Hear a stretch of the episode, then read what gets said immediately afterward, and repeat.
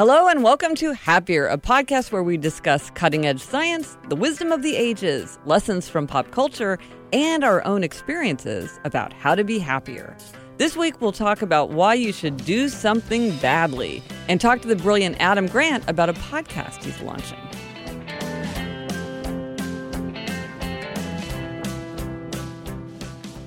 I'm Gretchen Rubin, a writer who studies happiness, good habits, and human nature.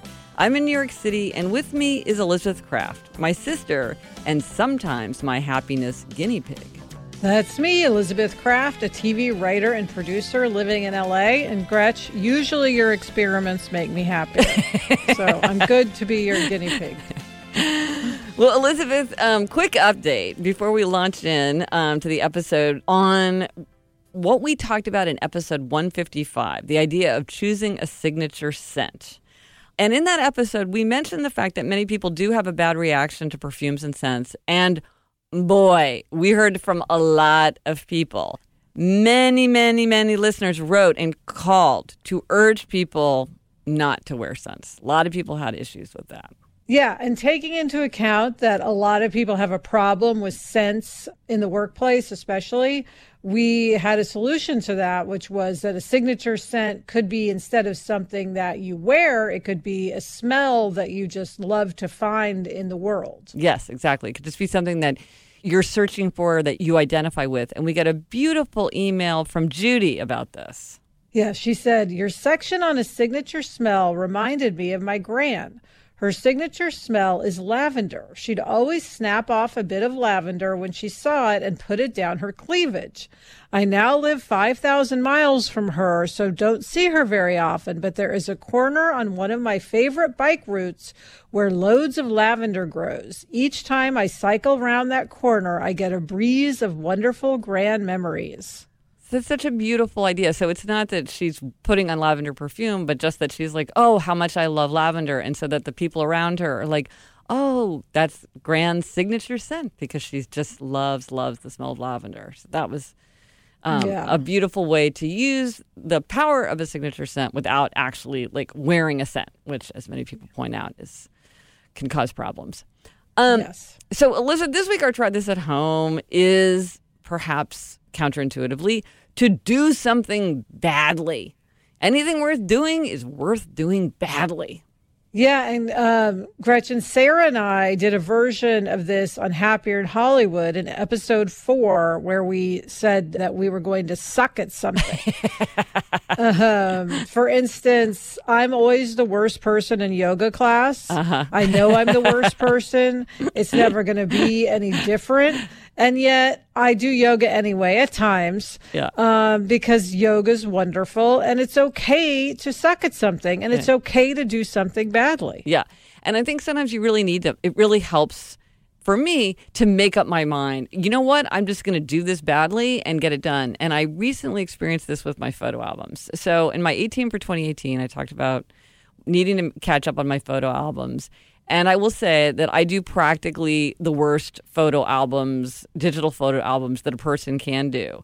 Hmm. Um, I use Shutterfly. I use their like automatic fill option. I rarely change how they've had it laid out. One thing I can't do is I cannot figure out how to change the cover photo from their the one mm. their default. And if their default photo is great, that's great. If the default photo is bad, then it's just mm. bad because I don't know how to fix it. But I'm like, okay, fine, whatever. Um, mm-hmm. I often you can put a title on the spine of the photo album, and three quarters of the time that I make a photo album, I forget to do that, so I just have to handwrite it in. And and this is something that a lot of people asked me to talk about a little bit because I mentioned it very briefly. I don't like to type in all the captions because that takes so much time, and I'm already like I want to get this photo album made as quickly as possible. So I make the photo albums with no captions, and then mm. once I get the photo albums from Shutterfly. I handwrite them in with a Sharpie. Now, I have terrible handwriting, um, mm-hmm. so it's very mm-hmm. hard to read. It looks messy. It's not like a beautifully printed digital album. But the fact is, I get it done. And we have photo albums going back years, and I have not, you know, I've, I've been doing it. I got all caught up. This is how I can do it. And so I just decided, you know what? I'm just going to do this badly and get it done. Yeah, being willing to do something badly is just very free. It's like you can do anything in this world that you want to do if you're Yeah. willing to do it badly. Exactly. It's ha- you know, it's having to do it well that's a problem. Well, you know, and people often talk about perfectionism and how perfectionism can stop you from doing the things that you want or make you procrastinate or um but really perfectionism is about anxiety. It's not about standards. And so you can decide, I can decide what is the standard. And like with the photographs, I'm like the bare minimum is enough. Or you've said with yoga, as long as I go, that's good enough. I don't have to do well at yoga. And so you, then there's no sense of, well, I'm letting myself down. It's just that my standard is just doing it at all. And I remember when um, when I was in high school, Elizabeth, maybe you remember, I was trying to get in the habit of running. I was like such a couch potato. I was trying to get myself in the habit of running. And dad said to me, all you have to do is put on your running shoes and let the door close behind you. And that counts. It was like, do it badly. You don't have to go from even a mile, even a half a mile, even down to the bl- end of the block. You don't have to do it. You just have to like put on your running shoes and let the door close behind you. And that that's what helped me get going. Yeah, and when I hike, for instance, Gretch, I don't hike, you know, in cute clothes. I don't charge up the hill. People are passing me left and right, you know, old ladies um, and children, but I'm doing it. I'm getting there. I'm getting my fresh air. I'm getting my exercise. And if I'm not doing it to perfection, who cares? Right, right. Well, and another way I've been using this lately is, is as I mentioned also in my 18 for 2018, I'm trying to do more on Instagram. And mm. some people are amazing on Instagram. It's like they do so many things so well and so creatively. And I'm like, you know what? I just need to do it at all. Like, you know, I'm like trying to learn new things. I'm trying to like push myself to try bits and pieces of it. But, you know, it's just like try it. And if it doesn't work, you know, don't feel like I have to spend 45 minutes crafting a single Instagram post. It's like just do it, put it out there, and hope that over time I will gradually up my game as I get more proficient and more comfortable with it. But not insist that the only way that I can do it is if I'm going to be good at it the minute that I start. Yeah, and you know another advantage of doing things badly is that then when you do have a victory or an improvement, it, it- you really feel it. Yeah. You know, if you're just doing the things you're good at, it's like, okay, well, I did Yeah. that. I'm good at that. But if you do something well in a field or you know, in, where you're you're not good at it, like if I made a wonderful craft, for instance, I'm terrible at making crafts. If Yeah. I made a great craft, I mean, I'd be walking on air for a week. Yeah. Not that that'll ever never happen because I won't ever be making crafts. Yeah. Well, and I think one of the things that's easy to assume, and here I think crafts is a great example. It's easy to assume that when people are talking about doing something, like if somebody was saying, like, "Oh, I was doing arts and crafts with my children," you assume that they're doing it well, and um, Right. but they aren't necessarily doing it well. And I saw this when I clerked for Justice O'Connor. Justice O'Connor had this reputation of being sort of this very sporty, outdoorsy person who was like always fishing and golfing and playing tennis and everything. And I assumed that she was really good at these things. And what I discovered is she she wasn't really good at all these things. She was very enthusiastic about it. She liked doing it, but it wasn't like she was excellent at all of them. And I had just sort of assumed mm-hmm. that from her enthusiasm and the fact that she was doing it, that she was doing it well. And so I think that sometimes we look at other people and we assume like, oh, well, their photo albums look great, or if they're throwing dinner parties, they're doing an excellent job because you think, oh, this person's doing it enthusiastically and often, they're probably good at it. Well, maybe they're not. Maybe they're just doing it badly, you know, which you could also do. yes. Well, and what's funny is you realize no one cares Yeah. if you're doing something badly. I mean, I think a lot of it is feeling self conscious. It's Yeah. You know, I don't want to go out on the tennis court because people are going to look at me and say, oh, she's so bad. But Right. the fact is, no one cares what you're doing. Right. So if you want to play the guitar badly, go right ahead. right. No one in that yoga class is looking at you with disdain. They're all doing their own thing. They're not worried about that. If anything, there, I'm sure they're glad to have someone who's worse than they are. Well, this is with the entertaining. So, you know, I have my three children's literature reading groups, and we take turns hosting dinner at each other's houses. And I always say to them, like, well, I want everybody to feel comfortable hosting at whatever level. And so I am going to represent the bottom of the curve. No one can do less than I do. I will do Oh, the funny. minimum so that everyone else can feel like, well, I'm doing as much or more than Gretchen, who is like in all three groups. And so it's like uh, I pride myself on that. You know, I'm like, you know what? And the thing is, I used to think, oh gosh, I've got to entertain the way mom entertains. You know, it's so beautiful. I get so much pleasure from going to things that she's done, or even seeing pictures of like Yeah. the table that she set. And then I'm just like, you know what? I'm never going to get there. I can do it badly and do it. It's just that's what's realistic for me, and it's better to do it at all than to do to not do it at all. It's often anything is better than nothing.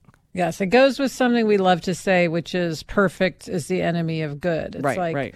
In this case, good is the enemy of not doing it at all. yes, yes. do it badly. Do it badly. Yes, let us know if you do try this at home. Try it badly and what the how the decision to do something badly works for you. And what did you do badly? I would love to know what you did badly. Let us know on Instagram, Twitter, Facebook. Drop us an email at podcast at gretchenrubin.com. Or as always, you can go to the show notes for this episode, happiercast.com slash 159 for everything related to this episode. Coming up, we've got a clutter related happiness hack. But first, this break.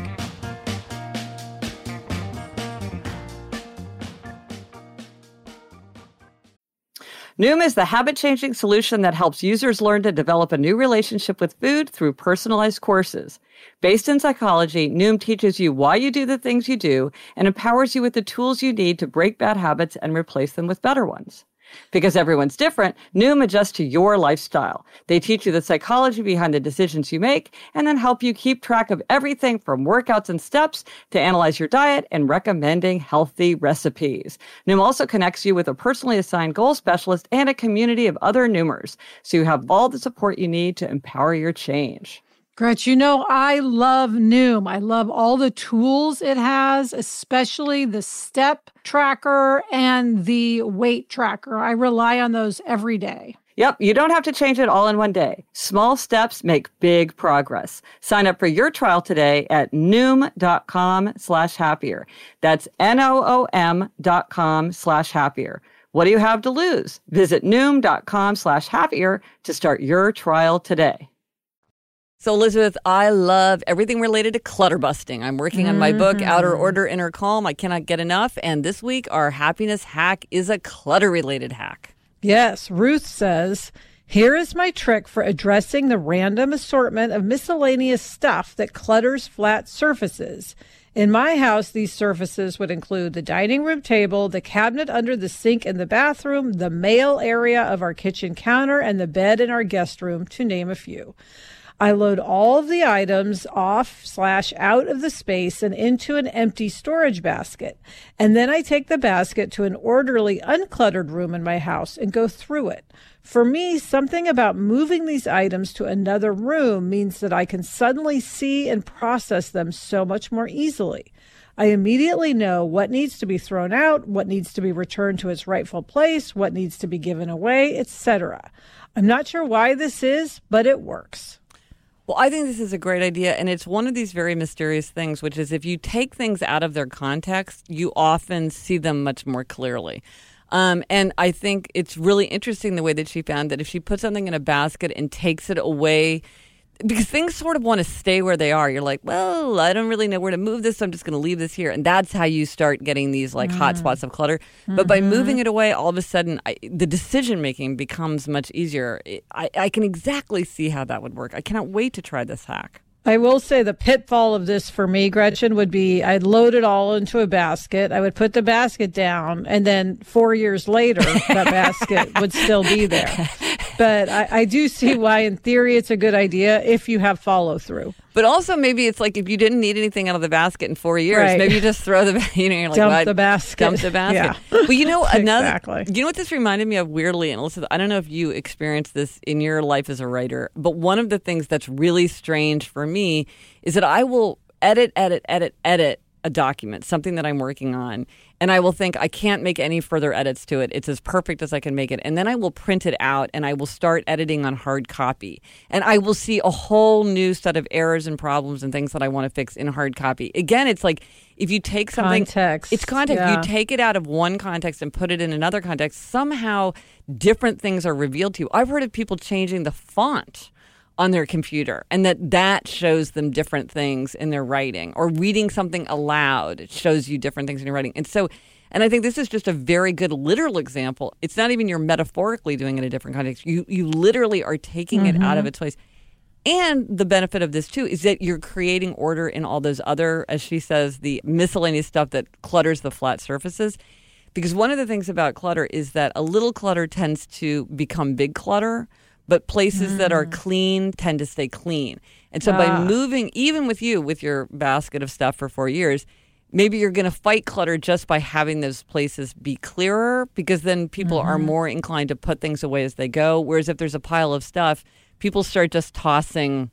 You're like, oh, you know, well, this is clearly the place where everybody's yes. dumping stuff on the kitchen counter. Like, I'll just put my that stuff happens. here. Yes, that's our house for sure. Yeah, but but I remember one time when I now I haven't I don't know if this is true after the renovation, but I remember your house was quite cluttered, except that your dining room table was pristine. And I remember yes. you saying like, "Well, we just don't put anything on the dining room table." And I was like, "Well, that's interesting because a clear place was staying clear, um, even though other places were not staying clear." And so I, th- I think this is that's another benefit of this is that it makes it easier to put things away, but it also keeps those danger zones clear. So, well, thank you, Ruth, for a great tip. And I will try this and see whether I end up with clear space or a basket full of junk. Excellent. Now it's time for our interview with Adam Grant. We're going to talk to the brilliant Adam Grant, who I have known for a very long time. I'm a big fan of his work. He is an organizational psychologist and a professor at Wharton at the University of Pennsylvania. So he teaches there, and he's also the author of several best selling books, including Originals, Give and Take, and with Sheryl Sandberg, Option B. He is one of the most thoughtful people talking about issues related to the workplace. And Adams just launched a new podcast with Ted about work called Work Life with Adam Grant. We spend a quarter of our lives at work, but we don't always spend enough time thinking about how to make it better. Hi, Adam. Hey, Adam. Thanks for joining us. Delighted to be here. And where where are you, Adam? You're not here in downtown Brooklyn with me, and you're not in LA with Elizabeth. Where are you? I'm in actually in Philadelphia in my home studio. Excellent. oh, nice. Excellent. Well, Adam, tell us about your podcast because I, I'm all about work, so I want to hear about this. Well, I guess I guess I am too, and uh, I think that probably means I'm at least part partially an obliger. More on that later. But oh yeah, uh, stay tuned. so, I'm an organizational psychologist. I study, you know, how we can make work suck a little bit less, which you know feels important since we mm. spend so much time at work and I've spent most of the past few years getting invited in by all kinds of interesting organizations like Google, the NBA, the Gates Foundation to try to, you know, boost creativity or improve their culture. So each episode is based on an unconventional workplace, and I go in to try to figure out what they've mastered that I wish everyone else could know. And then I sprinkle mm. in some surprising social science and usually a little bit of expert commentary as well. Excellent. And when you say you're going to unconventional workplaces, what sort of counts as an unconventional workplace, and why did you pick unconventional workplaces rather than seeing conventional workplaces? I think that, you know, a lot of times we learn the most when we go to the extreme. You know, in the same mm. way that if you were mm. if you were looking for a workout tip, you might go to mm-hmm. an Olympic athlete and say, "All right, mm. you know, mm. maybe maybe there's something cool there because they're truly a master of this thing that I want to get a little better at." And mm-hmm. so I picked workplaces that were on the extreme at, you know, it's something that I wanted to capture. So, you know, I wanted to understand group creativity. So I went to the Daily Show writer's room. Mm. I wanted to know, you know, how do you mm. build trust? And so I would talk to a group of astronauts uh, who were a crew on the International Space Station where they would die if they if they couldn't trust each other. Uh, and I think mm-hmm. you know when when somebody lives the thing you want to understand, you know, day in day out, they know a lot more about it than somebody who just does it as a small mm-hmm. part of their job. Mm-hmm. Mm-hmm. Mm-hmm. And how? What have you changed about your own work life based on you know observing other people? Have do you feel like your own work life has improved? um, that's an interesting question. I think that I'm I'm definitely more aware of what makes me miserable in my own work life than I was before. Mm, interesting. so, that, you know, I, I, guess knowledge is power in that sense, or maybe ignorance was bliss. I'm not sure. But Uh, I think the biggest change that I've made is uh, something that I, I learned in the in the Daily Show writers' room. Is you know I've I've always thought about groups as bad for creativity because you know people tend to talk over each other and they're afraid of looking stupid and you know they they just focus on what the boss likes, and so you miss so many good ideas. And so I've always tried to come up with ideas alone. And I, I watched the Daily Show hmm. writers' room, and they had these creative bursts. The term for this is actually burstiness where you know everybody is just jumping in and they're building on each other and there's a ton of energy and not only did it, it help them generate more creative ideas but they just clearly enjoyed it. And i loved being in that writers room. And so i'm trying to bring more of that burstiness into my own life and and talk to people who bring out sort of creative sparks in me or occasionally even call a meeting to, to bring that to, the, to the table. Now, you mentioned earlier you uh, you alluded to the four tendencies, which of course is my personality framework that divides people into upholders, questioners, obligers, and rebels. And I will put a link in the show notes to anyone who has not taken the quiz, which is at happiercast.com slash quiz if you want to take the quiz. But Adam, so I'm you you sort of hinted at it, but I'm really curious. What is your tendency? Well, I'm I'm actually having a really hard time with this. I have to say because I took the survey, and as I expected from reading about this in your book, I was an upholder strongly. Mm-hmm. Mm-hmm. But I I guess I guess a huge part of my job is to be a questioner. Um, mm-hmm. like that that's mm. that's what social science is all about. And so, you know, I, I I find myself doing a lot of that, and maybe it's you know it's it's not my dominant tendency, but it's it's one that I've gotten really comfortable with to the point that one of my students called me a logic bully a few years mm. ago, mm. Mm-hmm. uh, which I mm-hmm. at first I thought it was a compliment, and I I don't think it was, but. I, I mm. struggle a little bit with, with figuring that out. And then I also feel like I have some strong obliger tendencies, which relate to the fact that helping others is one of my core values. And I, I chose to be a mm. professor because I, I really wanted to, to be helpful to students. And, you know, a lot of times that means, you know, doing what others expect, regardless of, you know, what I might want to do in the moment. So I'm in this weird situation where I think, you know, my dominant tendency is upholder, but part of my job is to be a questioner and part of my job is to be an obliger. And so I don't know who I am. Can you help me? Yes, um, yeah. I'm having an So- identity crisis. so so so you're pointing out something that's sort of a common thing that comes up which is your tendency only tells you how you respond to expectations and so you could be incredibly curious analytical asking questions wanting to learn about the world because that's another part of your nature and you could also have the value of very much wanting to serve other people and that's your value it, this is really like how do you meet an inner or an outer expectation it's just a very very narrow slice so and you say you're an upholder that's partly questioner and partly ob- obliger. Well, those are the two sides of upholders. Upholders share equality with questioners and that they both Yep. respond to inner expectations, and they share with obligers, so they both respond to outer expectations. So that's you're kind of on that side of the circle. But the thing, so if you would say, okay, let's say there was something that you wanted to do that nobody else cared about, nobody else was checking on you, but you just wanted to do it for yourself. Could you do that easily? Yes, you could. That's an upholder. No, I would have. I would really struggle with that. That's an obliger. The fact that you choose to serve other people, well, that's in a way your inner expectation because you're choosing to live up to your own values. Yes. Now, Yes. now with questioner, the question is: if somebody asked you to do something, would you be like, "Well, why should I?" Or would you be like, "Okay, you know, if that, if like, unless there's some obvious reason not to, like, don't use a cell phone or five garments in a dressing room." To a questioner, it's like, "This is unthinkable. Five garments to a dressing room? That's totally arbitrary. Why is there a rule? There's no line. Why can't I have six? You know, this to them is very troubling. To an upholder, it's like, I get it. Okay, fine. Five is fine. I don't need to spend a lot of time thinking about that. So, does that make you feel more solid in the upholder um, tendency? It does. Yeah, I'm. I don't think I could be more of an upholder based on the way you just described it. Oh, right? I really? was- Oh, I- that's funny. well, there are not many of us. Good. I'm glad to have you on my team.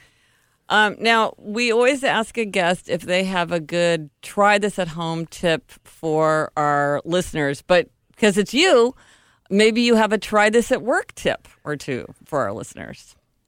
I, I actually can bridge the two, or at least I'll try to bridge the two, which is um, I think that one of the hardest things at home in any kind of relationship, but especially in a marriage, is to, to meet each other's expectations while also meeting your own expectations. And so, mm. you know, mm. like I think in a marriage, you, you really want to be upholders as much as possible uh, in order to be happy. Because uh, otherwise, Spoken like you, a true upholder. I know, I know, but but but not not just. I'm not just biased as an upholder. I, I think it's really frustrating to have the person who's supposed to love you, you know, more than anyone else on earth, and you know who's supposed to care about you as much as they do themselves, you know, resist something just because you want it, right? That's that's not what a good relationship is about. And so, my wife and I realized uh, a few years ago that we would constantly have things come up that we needed the other to do. You know, like she would ask me to call the cable company and, you know, get them to stop overcharging us. I would be looking to, you know, to see if, if she might be able to give me some feedback on something I was writing. And with kids, it was really hard to keep track of all these things. And, you know, often I would say, you know, I, I have a lot of work on my plate. I, don't, I really don't need to talk to the cable company right now. And then she felt like I wasn't, I wasn't prioritizing her. And eventually we realized this is why in the workplace we have weekly meetings. And so we mm. said instead of date night, we're going to have meeting night. And once a week, we're each going to come with a list of the things that we, we need or want the other to do. And then we don't have to nag each other throughout the week. And we can really live up to each other's expectations, but also feel like our own expectations are being met. Mm. I love that. So it's have a weekly meeting. How long does your weekly meeting last? on average it's it's 20 to 30 minutes and you know some weeks we don't have a lot other weeks you know we, we either have a long to-do list for each other or it's a good time just to, to catch up on what's been going on throughout the week hmm Interesting. Well, that's a good one. Have a weekly meeting. Yeah, that's good. Excellent. Well, that's a good that's a work practice brought into the home. As you say, it's like try this at home, try this at work. If it works in one place, maybe it'll work someplace else. yeah, and then if it doesn't, don't try this at yeah. home. well, Adam, thanks so much for joining us. Um, we can't wait to li- listen to Work Life with Adam Grant, your new podcast with Ted about work. It's so exciting to have you part of the podcasting world. Well, thank you. I'm, I'm really thrilled to be here. Thank you, Adam. Thank you both. This was fun. And this week's question is a voicemail from Anne. Hi, Gretchen and Elizabeth. My name is Anne. I'm calling from Maryland. I have a question that's mainly for Elizabeth, but maybe Gretchen can help me with it too. This is because my husband and I just bought our first house, which we are so thrilled. About. And I know Elizabeth just did a long, big renovation and we have a ton of work that we need to do on our house. So I'm just wondering if you have any advice for how to survive this process, either about physically, would you have done everything, anything differently, like with the logistics of what you need to pack up and what you need to keep safe? And also just emotionally, I am a believer in Gretchen's mantra of outer order is inner calm and I'm just sitting here facing a year knowing that I'm not going to have the amount of outer order that keeps me calm and I'm wondering how you dealt with that and if you have any advice for those of us who might be go- dealing with that in the future. I'd love some help. Keep doing what you're doing. Thanks so much. Bye. So this is a great question, Elizabeth. You've been there. You know what Anna's yes. talking about, and th- and this isn't just a renovation. I think it's you could have a new baby, you could have a new puppy, you could have a relative or a friend who's coming to stay with you for a while. Like anytime your environment is in upheaval, that can be challenging for some people more than others, but just about for everyone. So, yeah, what it, how did you get through it, Elizabeth?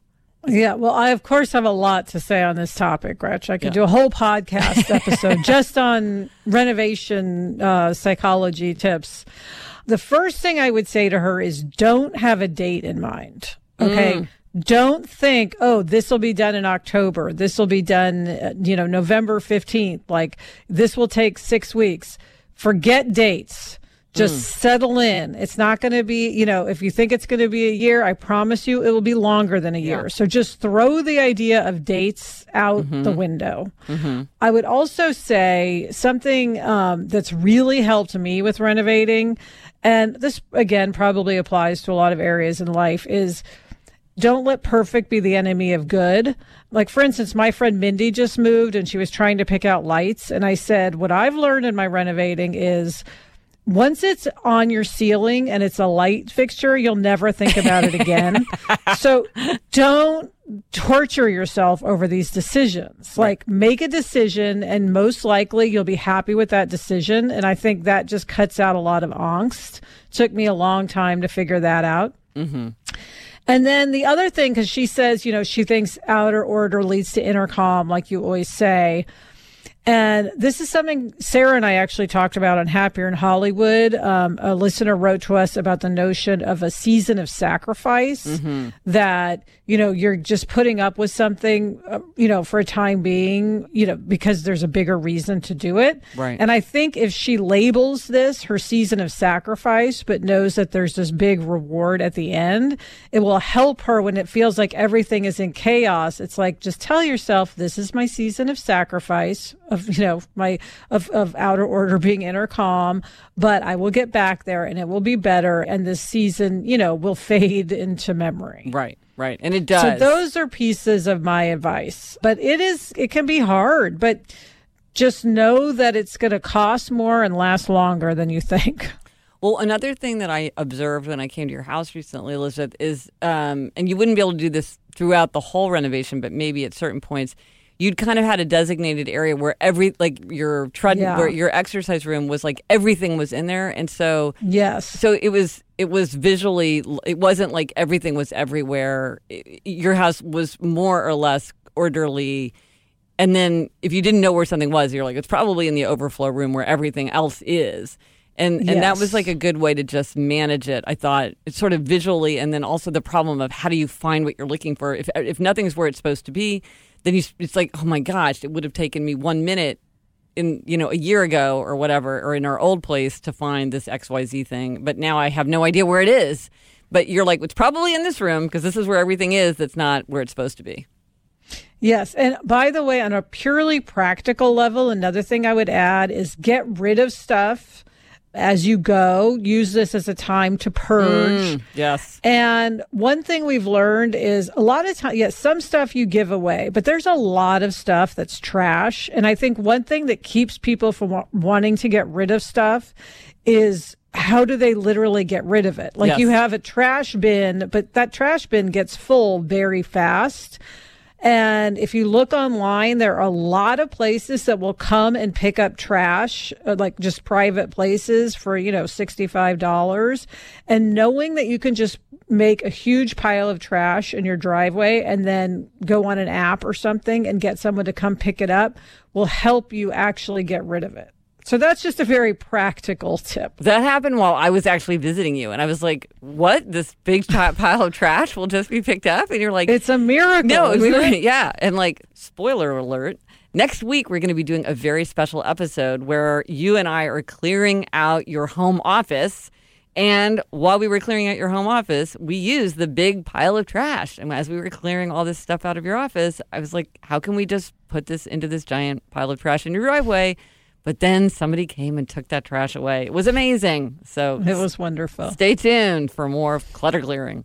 Um, and the last thing I would say is remember the clean slate. This is a great opportunity. If you're having some kind of major transformation, always think, is this an opportunity for me to change a habit? Because, like in my new dining room or my new kitchen or in my new fridge, I'm never going to put I'm not going to put ice cream in my my new freezer or something like that. It's an opportunity to use the strategy of the clean mm. slate, which is one of the most powerful habit changing strategies that I talk about in Better Than Before.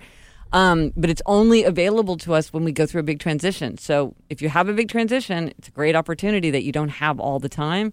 So good luck, Anne. Yes, Anne, you'll have to send us pictures when it's done. Yes, absolutely. Coming up, Gretchen gives herself a demerit for making her mean face. But first, this break.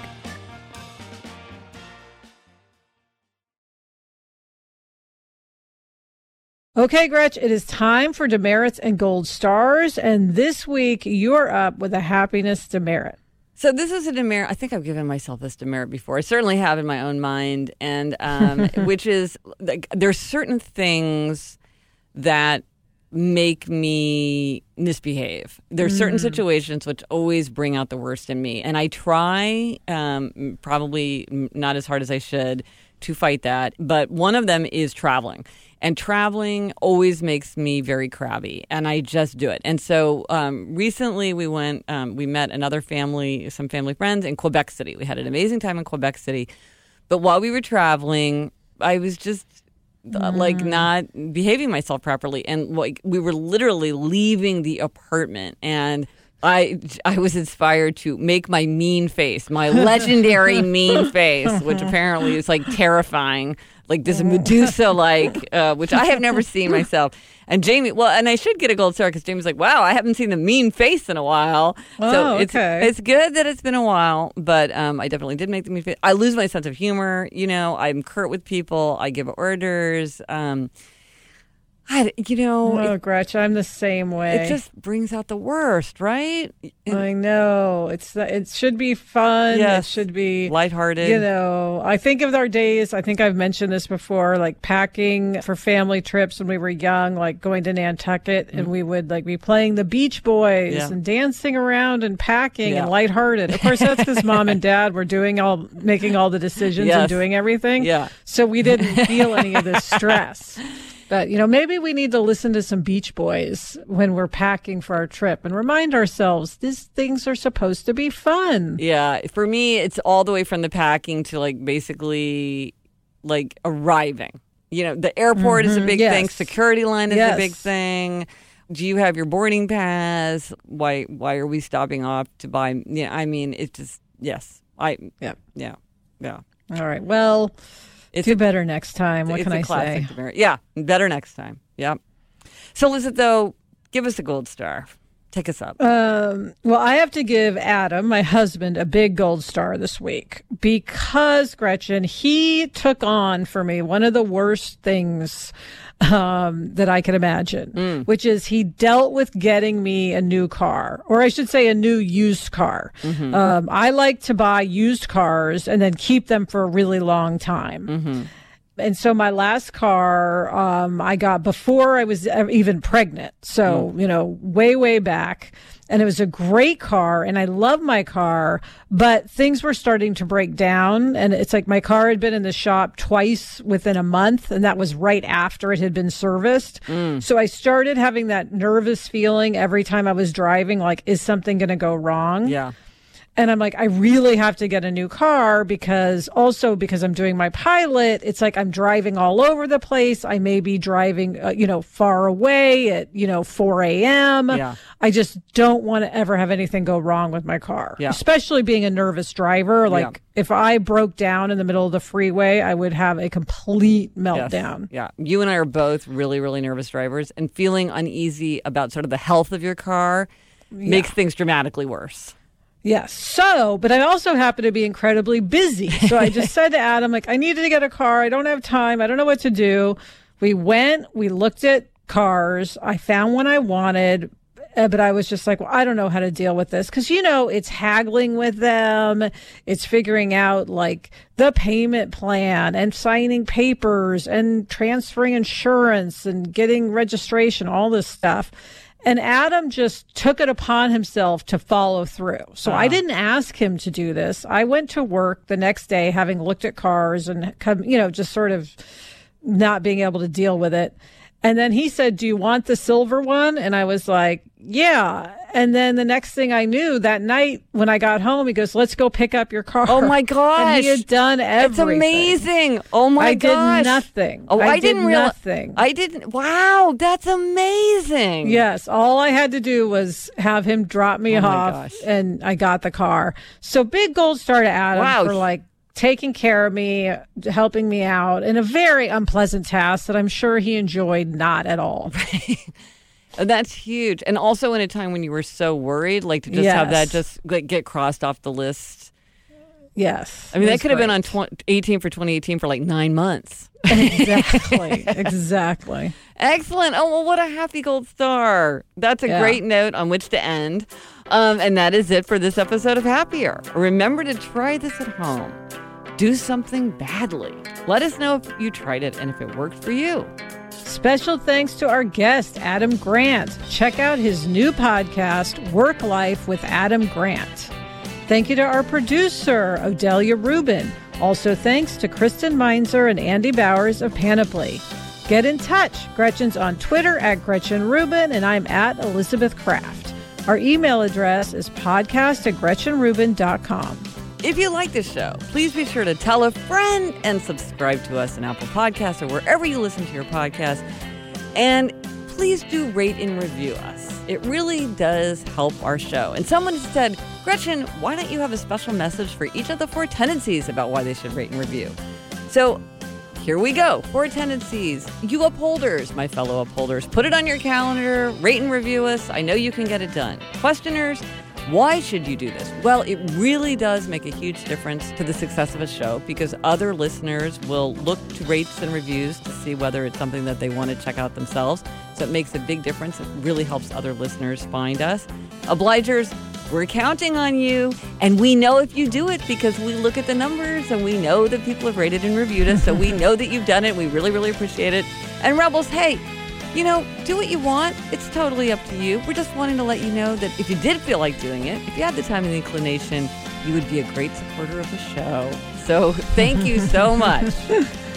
Until next week, I'm Elizabeth Craft. And I'm Gretchen Rubin. Thanks for joining us. Onward and upward.